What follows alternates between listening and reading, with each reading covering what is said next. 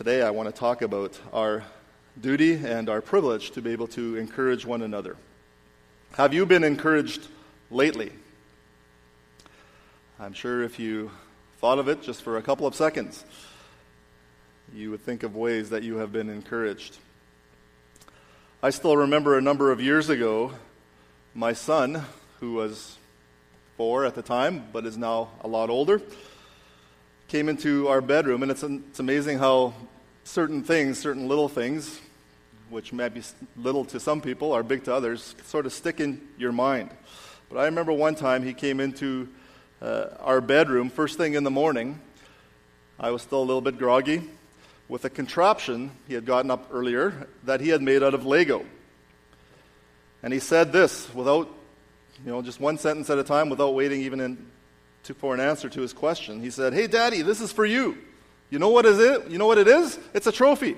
You know why? Because you're such a good daddy. Now, that is an encouraging thing to hear first thing in the morning. In fact, it's so encouraging that I still remember it so many years later. Encouragement can come in a number of different forms. Many times it comes just like that through what someone says. Proverbs 16:24 says this, "Pleasant words are a honeycomb, sweet to the soul and healing to the bones." There's sweetness and there is healing in an encouraging word. I'm sure all of you can think of times when someone has said something, when someone has done something that has encouraged you, right at the time when you were maybe discouraged, right at the time when you were maybe exhausted or tired. And it has been for you, exactly like that verse says. It's been like sweet honey or like healing to the bones. It, it can literally make the aches go away, those aches of life. William Barclay has said that one of the highest human duties is the duty of encouragement. It's easy to laugh at men's ideals, he continues on. He says it's easy to pour cold water on their enthusiasm. It's easy to discourage others. The world is full of discouragers. But we have a Christian duty to encourage one another. Many times, a word of praise or thanks or appreciation or cheer has kept a man on his feet. Blessed is the man who speaks such a word. End quote. Sure, we could all say amen to that. Well, this morning I want to talk about our Christian duty and our Christian delight to encourage one another. You might be surprised to know that encouragement is a concept that's scattered throughout the Bible. The word is used almost 140 times in the New Testament alone. And it has a wide range of meanings. But I think you might also be surprised to find out that it's not limited to what we think it means. When we think of encouragement, it basically means to, uh, to lift someone's spirits, to make someone feel better through whatever means possible. And it definitely includes that in the Bible, but it's also a whole lot more than that. The Greek word for the encouragement is parakaleo. Literally means to, to call beside. Para beside, kaleo means to call, to call beside, or, or to come alongside someone. It does carry the idea of giving comfort in some places, but mostly it means to, to beg or to entreat, to exhort, to urge. It means to get beside someone and plead with them to do something. When this word is used in the Bible, there's usually a sense of urgency to it. It's usually a call to listen up. It's used when someone wants to get someone else's attention, when they want to say something important, when they beg someone to do something or to not do something. They might see a direction that someone is going and they want to say something to them that might change that direction or make them think about the direction in which they're going. It's translated as urge in Romans 12:1 when Paul writes, "Therefore I urge you, brethren, there's the word, by the mercies of God to present your bodies as living and holy sacrifice acceptable to God." When Peter preaches really the first sermon of the church in Acts 2 verse 40, he sa- it says he kept on exhorting them. It's the word again, saying, Be saved from this perverse generation. Peter is pleading, he's encouraging them to be saved, to change the direction of their lives, to be transformed. In Acts 14, verse 22, Paul and Barnabas are encouraging the churches to continue in the faith. Again, there's an urgency there. Keep going in the faith. Don't stop. Keep at it. My favorite usage of that word is in 2 Corinthians 5:20. It says there, "We beg you." That's the word. On behalf of Christ, be reconciled to God. It's this urging and this pleading and this this begging that I want you to picture when you think of encouraging one another. When we encourage one another, it's because we sense that something important needs to be addressed. And we want someone to listen to us. And so we want to look at three passages this morning. This isn't as much as a time like we usually do to spend in one passage. Then we're going to look at three different ones that use these words encourage one another. And we'll find that as we go through these, that encouragement is an indispensable task for anyone and everyone who is part of the church. We need to be encouragers. We must encourage one another. This is not a suggestion, it's a command, and it's a command because there's a lot at stake. And so encouragement is not an option. In the church, we have a responsibility to one another. You may not know this, but once you join the church, and the church in general, which happens at conversion, once you became a Christian, you immediately received the job description. That's what all of the one another's in the New Testament are all about, and there are a lot of them. This is only one. They tell you how you ought to treat each other in the context of the church.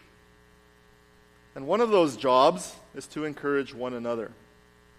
And so, as we walk through these three passages, you'll start to see why encouragement is such a necessary and such an indispensable task. By being encouragers, the Bible tells us that we will accomplish three things. First, by encouraging one another, we will help each other prevail in the battle with sin. Turn in your Bibles to Hebrews chapter 3.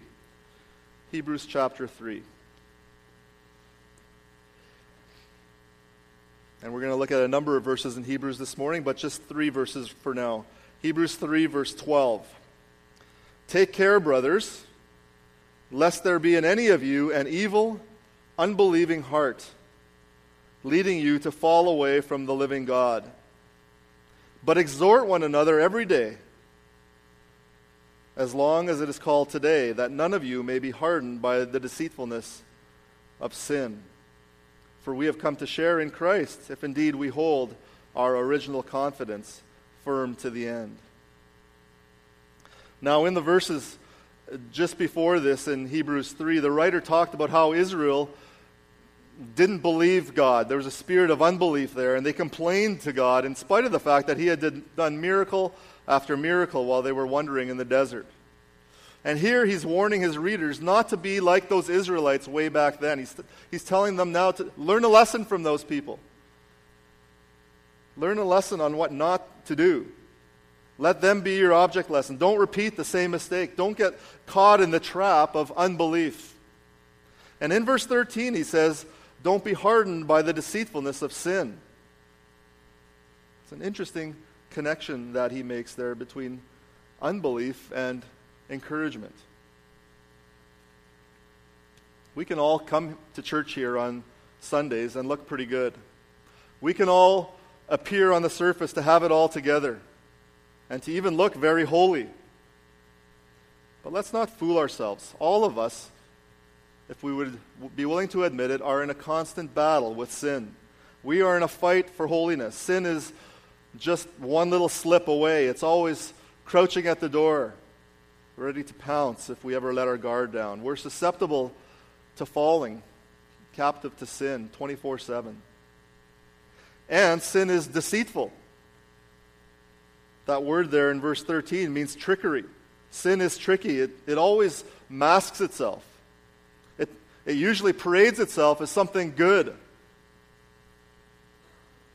something fulfilling. It's enticing, it's deceitful. But did you notice what we have as an armor to fight the battle? Look again at verse 12. Take care, brothers, lest there be in any of you an unbelieving heart, leading you to fall away from the living God. But exhort one another every day, as long as it is called today, so that none of you may be hardened by the deceitfulness of sin. Encourage one another, exhort one another, so you don't get hardened by the deceitfulness of sin. We're in a battle. The people sitting on each side of you today are in, in an ongoing struggle and fight and combat against sin. But the God appointed means to help those people fight that battle is for you to encourage them. You need to be an encourager. You need to beg and to plead and to urge and to exhort people in this battle. You need to get alongside them. Sometimes you might need to get right in front of them if you're in the middle of this battle with sin, your armor to fight that battle includes other Christians as you encourage one another. Do you know a fellow believer that's struggling? Maybe even with some with a sin of some sort? Maybe you see that sin affecting his or her family or affecting his and her finances or or just plain affecting his or her emotional well-being. I challenge you maybe to call that person up, just to touch base, and to let them know that you're praying for them. But also to beg and to appeal for them to get back to God. Don't just sit back and let a fellow believer drift away from God. Get beside them, get in their face, exhort them, beg them, plead with them. That's encouragement. That's what the church is for. We need to encourage one another so that, says here, none of you get hardened by the deceitfulness of sin. We want to ensure that people have, are soft to their sin. In other words, that they are willing to hear from others to change the direction of their lives and not to get hardened so that when someone comes up to them they just put their put the fence up right away and say i don't want to hear what you have to say But that's what can happen if we don't encourage one another. I also want to make sure you take note of how often we need to encourage one another there. Does it, does it say just once in a while? Does it say just on Sundays? No, it says encourage one another when? Day after day. That's why I say this is a constant battle. It's an ongoing battle that calls for ongoing encouragement. Encouragement is God's preventative medicine against unbelief, against deception, against hardness of heart. So make an effort to get involved in someone else's life and make sure you take your relationship to a level that goes beyond surface stuff. Ask people how they're growing in godliness. Ask them if they're struggling with anything. Find out if they're battling with lust or with, with a relationship or with jealousy or with greed or with coveting or with any number of things that could be sin issues and then encourage them. Let them know that they can prevail with God's help. By being encouragers, you can help each other overcome in the battle with sin. This is the means that God has given us to do that, each other. Secondly, we help each other press on in the faith. We need other Christians to help us keep on going in our faith and sometimes to give us a kick in the pants. We've already seen this in Hebrews 3:12. Take care that there not be in any of you an evil unbelieving heart that falls away from the living God, but encourage one another day by day. God has designed the church to help each other not develop an unbelieving heart. But if you flip ahead a few chapters to Hebrews 10, you'll see this same command shows up once again. Hebrews chapter 10. Again, verses 23 to 25 here. Let us hold fast the confession of our hope without wavering, for he who promised is faithful.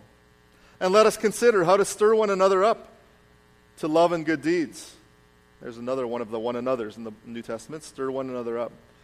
Not neglecting to meet together, as is the habit of some, but here it is, but encouraging one another and all the more as you see the day drawing near. The writer says here we ought to hold fast the confession of our hope without wavering. So that means that that could happen in people's lives. There's a danger of wavering. And here he's saying, stick with it. Don't waver. Press on. How do we do that? By stimulating one another to love and good deeds. Stimulating can also be translated spur one another on or to stir up one another. It's almost the idea of jabbing or, or provoking or agitating, irritating. Spurs are used to urge a horse to go forward or to go faster. And they do that by irritating the horse with spurs. And so to spur one another on means to say something or to do something that gives someone else the heart or the courage to do something. And in this verse, it says we ought to spur one another on to love and good deeds. So, we're able to press on in our faith when other people get us to put our faith into action by helping us serve others rather than ourselves. I know what it's like to be encouraged with love and good deeds. I'm sure all of you have been, at some point, a recipient of love and good deeds. The floods in southern Alberta this year reminded me of 2005 when we lived down in Okotoks and our basement got flooded. And during those days, we were the recipients of love and good deeds from others. First, I remember one lady came to take care of our children. Our, we had two boys back then, and, and, and they were, as boys that age try to do, very willing to help and wanting to help. But you can imagine what it's like with a four year old and a two year old helping when we're when we're frantically trying to get everything outside, uh, out of the basement and upstairs. They can get in the way sometimes. Then later, Marlene and I were bailing out water. It was just the two of us now. Someone had kindly taken care of the two boys. But Marlene and I were bailing out water, but it was coming in faster than we could get it out. And we never had a pump, we never had anything. We were just using buckets and running up, upstairs or outside and, and getting rid of the water. But finally, at one point, Marlene, I remember this, looked at me and said, I think we need help.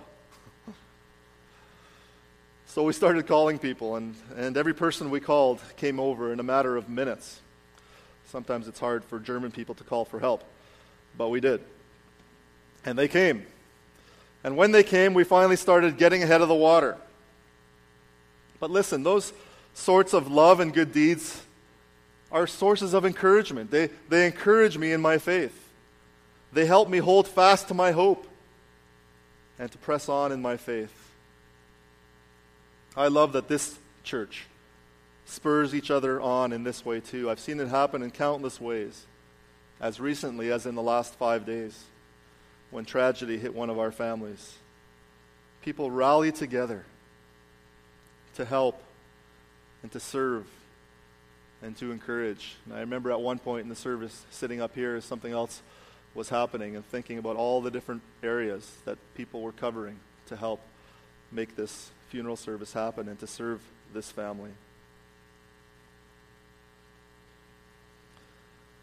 But that's what being the church is all about. We're a, we, we are a family of adopted kids brought together by God. And we can't spur on each other if we don't meet together. And so it says in the next verse, in verse 25, not neglecting to meet together as is the habit of some, but encouraging one another, and all the more as you see the day drawing near.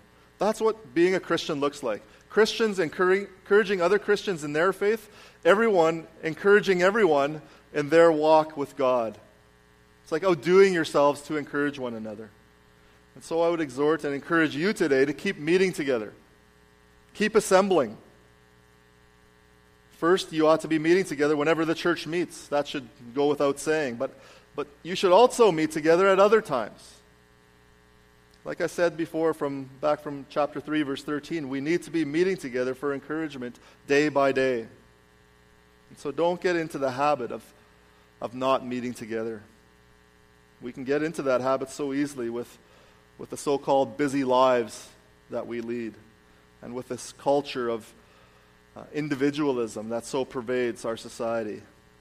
But that's not the way the Bible envisions Christianity. Christianity is people serving one another and loving one another and forgiving one another, sometimes bearing with one another and praying for one another, comforting one another. We need to meet together so that we can do those things, so that we can encourage each other to press on in our faith. So take that as an action step from this passage. Ask yourself if you are in the regular habit of meeting together with other Christians to encourage and to be encouraged in faith and love. If not, then resolve to start right now. Hebrews 10 tells us to meet together. Meet in homes, meet at work, meet at the coffee shop or at a restaurant. Do not forsake assembling together. And again, when you meet, encourage each other in spiritual things. You need other Christians so that you don't become discouraged in the faith and so that you can encourage others in their faith. We need each other. We need fellowship with one another. We need to encourage one another. So, by encouraging, we help each other prevail in the battle with sin. We help each other press on in the faith. And finally, by encouraging, we help each other persevere to the end. As I read Hebrews 10:25, you already saw that in there. Look again at verse 25. Do not neglect to meet together, as is the habit of some, but encourage one another. And here it is, and all the more as you see the day drawing near. Here you really start to see the urgency, the necessity of encouragement that I was talking about before. Uh, this idea of the end is also in, in Hebrews 3, verse 14. You might have noticed it there. Encourage one another day by day, so that none of you will be hardened by the deceitfulness of sin. For we have become partakers of Christ if we hold fast the beginning of our insurance of our assurance firm until the end. Encouragement helps people endure to the end. God, in His wisdom, designed it so that daily encouragement from other Christians helps us to endure and to persevere until Jesus Christ comes again. Persevering in the faith, enduring to the end, is in a sense a community project. This is another thing that we don't do and we can't do as well on our own. I remember watching the end of marathons and sometimes seeing people come right up beside their friend or, or right up beside their spouse or their, or their mom or their dad and, and, and saying, Come on, you can do it. You're almost there. That's what it's like in this race called the Christian life. Sometimes we need to get right up beside our, our brothers and our sisters and Christians who might be struggling and say, Come on, Keep going. Don't give up. Don't go down that direction. You can make it. God guards us for that final salvation. But He has chosen to do that in part through the Christian community, through the church. Well, there's one final passage that uses these words encourage one another. And it has to do exactly with that. It's found in 1 Thessalonians chapter 5, verse 11. You can turn there. There, at the end of a section, it says, Therefore, encourage one another and build one another up, just as you are doing. Well, as you know by now, when you see a therefore, you'll kind of have to look back a little bit and ask what that therefore is there for. What is it looking back to? Well, it all goes back to the day of the Lord. If you go back to chapter 4, verse 13, there's a section on, on the rapture. And in chapter 4, verse 18, it says the same thing again. Therefore, encourage one another. Here we have this section now that's bracketed on each end by those three words encourage one another. So there must have been something that these people needed encouragement about. And my own opinion is that these people were unsure about the second coming. They were afraid about what would happen at the end, which is probably a healthy fear to have. They were a little anxious about the end times, and so Paul takes some time here to reassure them that they're going to be okay. Paul's main encouragement in that section is that for those who are Christians, they need not be anxious about the end. And so in chapter 4, verse 17, he says, We will always be with the Lord. And then, starting in chapter 5, verse 4, Paul makes a series of contrasts between what he calls children of the day and children of the night. Day children and night children. He says those that are Christians are day people, and unbelievers are night people.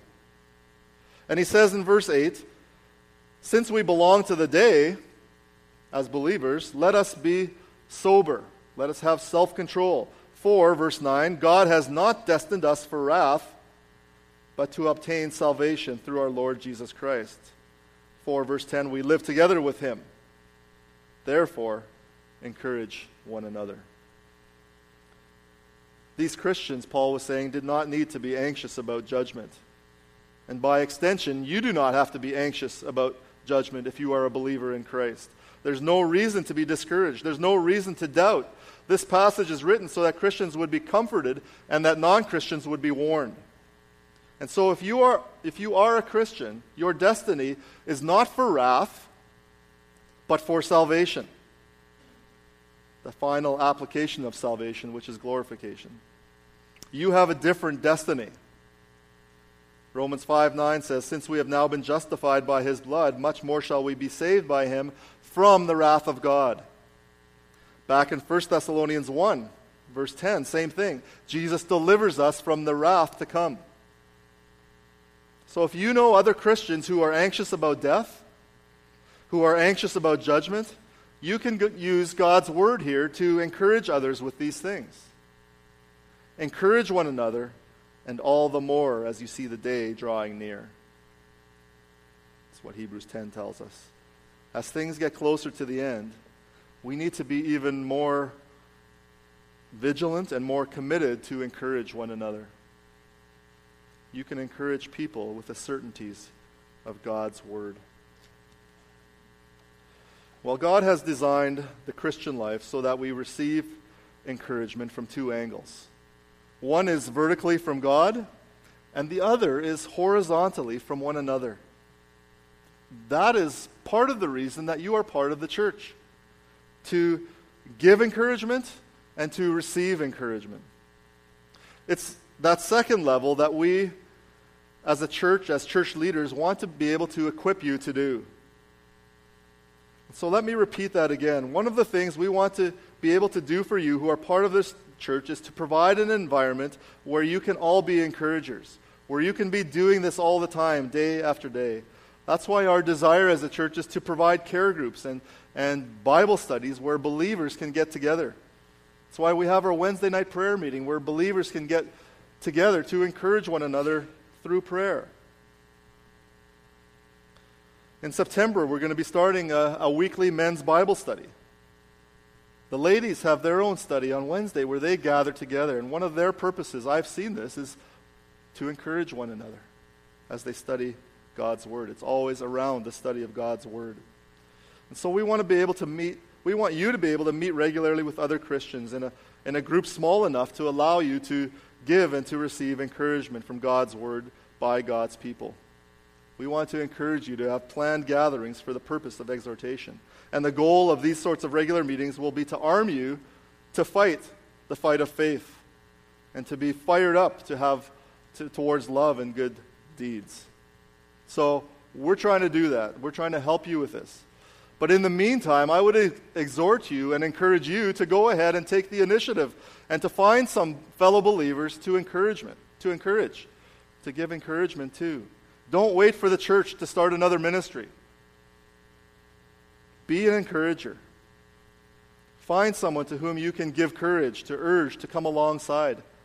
To you might want to attach the word to disciple to that and do it now. Make it an urgent priority. Encourage one another, and all the more as you see the day approaching. Don't be content just to do it on Sundays. In our preaching and in our worship every Lord's Day, our goal is to give you courage and to plead with you and to help you walk with God. But that alone is not enough. When Hebrews 3 and Hebrews 10 tells us to encourage one another, it has in mind more than preaching. First of all, it says encourage one another. That's not talking about preaching. That's talking about everyone being involved and coming alongside one another. And then it says encourage one another day by day. That cannot happen in preaching. That's not just once a week. The battle for sin happens every day. People need to be encouraged to press on every single day. One of the means of grace talked about those earlier, that we have been given by God is each other. We have the preaching of the word, we have worship, we have baptism, we have the Lord's Supper, but God, in His kindness, has placed us into a church. And He has placed us into a church so that we would build one another up. Mutual encouragement is a means that God has given to the church by which Christians grow to be more like Christ. He's done that because we need each other. Oh, yes, our priority is to grow in our personal relationship with God. But God has given us other people with whom we walk together, side by side, through this journey we call the Christian life.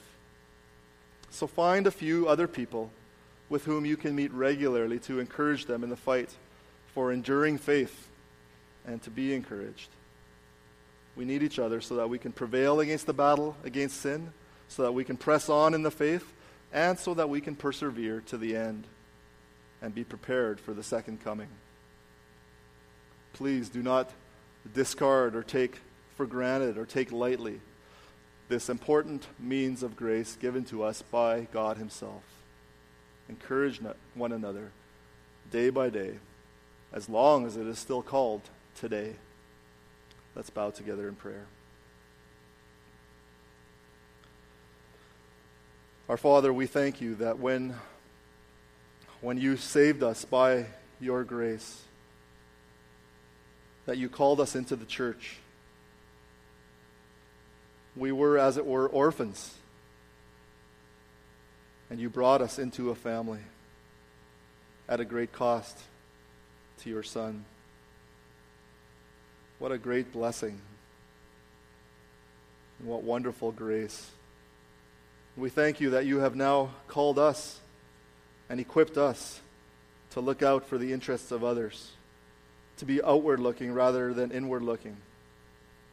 Lord, we pray this morning that you would help us to take an interest in those people sitting around us, that we would recognize how desperately it is that we need one another as we live the Christian life, as we walk the Christian walk. Help us to seek out people to encourage so that they might grow in their relationship with you. We pray these things in the name of Jesus Christ. Amen.